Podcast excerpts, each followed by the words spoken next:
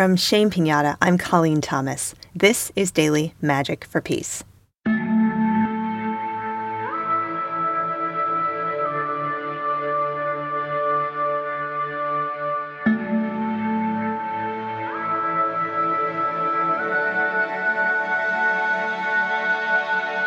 Today, we will ask for spiritual strength for the people of Ukraine and Russia.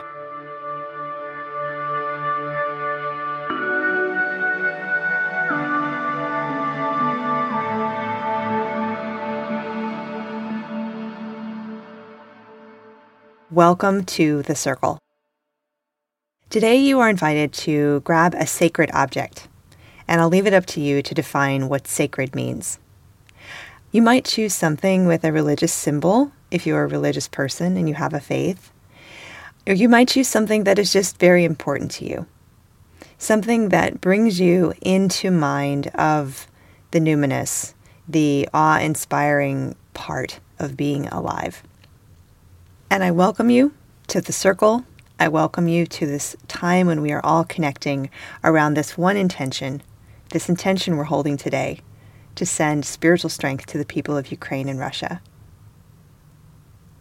And I invite you to join me in calming our nervous systems just a little bit to begin. And today we're going to do that through some tapping. And I invite you, if it feels good to you, to tap on your third eye, kind of between your eyebrows. And maybe just do a little breathing while you tap.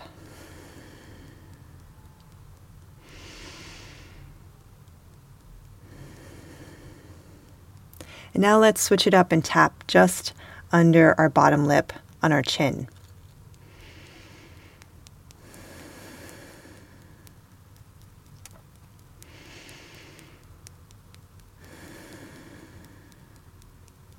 And now let's tap just a little bit um, on our chest, maybe in the middle, kind of near the heart, kind of on the sternum. So the tapping is raising the energy and the breathing is moving the energy.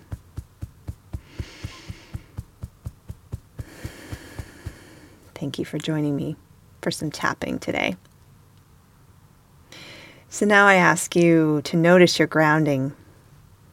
Notice what's underneath you and what's underneath that and what's underneath that until you begin to connect down, just effortlessly down into the earth and find your grounding. And maybe also notice your bubble space, your aura, the space right around your body, and see if there's anything you'd like to let go of right now.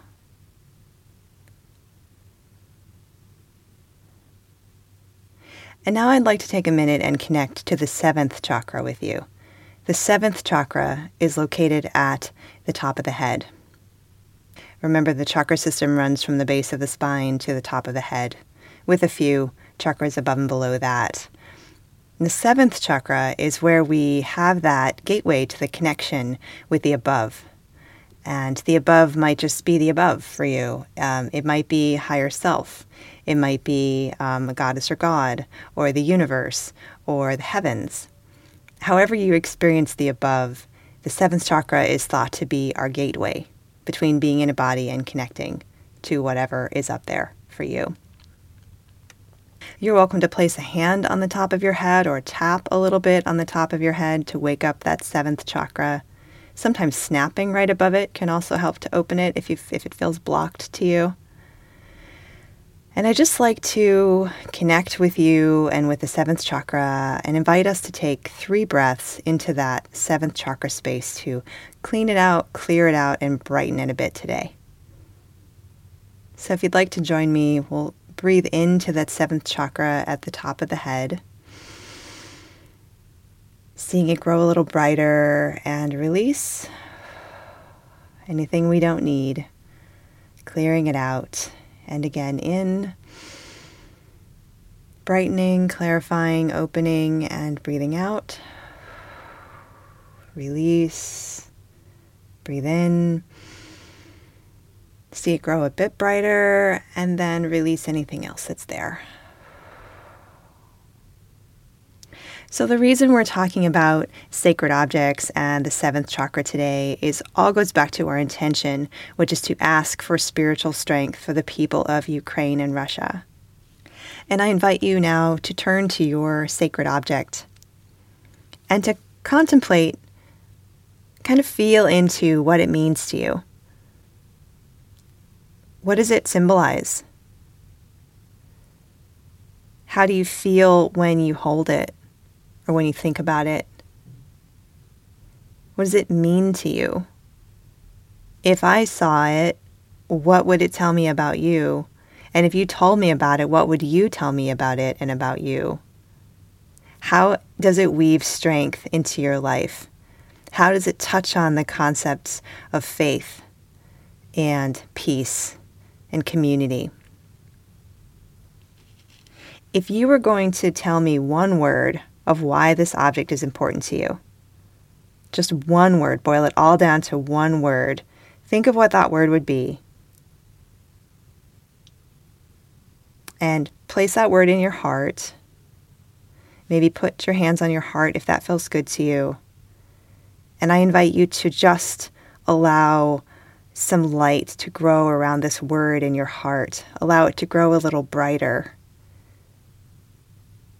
this object, this word, this thing that is so important to you, let's let it grow brighter and brighter and brighter. And if you feel like you're willing to share this, I invite you to open your hands and send some of that magic to the people of Ukraine and Russia. And with that energy, send the blessing, the hope, the prayer, the magic that they connect with the numinous, with their spirit, with their object, with their with their expressions of faith and hope and groundedness and community that they effortlessly connect with those despite anything that's happening that it's it's a flowing ever not changing connection that they have that is still there regardless of what is going on I saw an amazing video yesterday of a man in Ukraine playing a cello in a burned out, bombed out courtyard. And the caption was, You can bomb our cities, but you will never kill our spirits. And that is the kind of vibe I would love to send and reflect back. This is an incredibly strong group of people. And partially the reason they are so strong is they have so much faith. They have so much faith, and it keeps them so alive and vibrant, even in crazy conditions.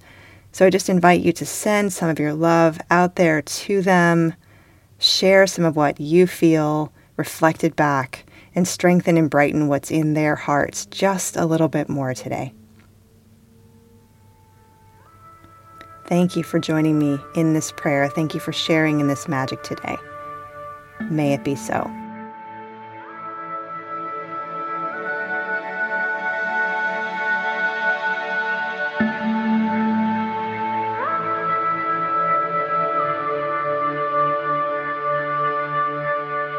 Thank you so much for being with us today. Your presence, your energy, and your heart make all the difference in healing our world. And remember to breathe today. Breathe and expand. And I hope you join us again next time, and please consider inviting a friend. That's it for Daily Magic for Peace. Please join us for our monthly show, Shame Pinata, where we talk about creating rites of passage for real life transitions. Our music is by Terry Hughes. I'm Colleen Thomas. Thanks for listening.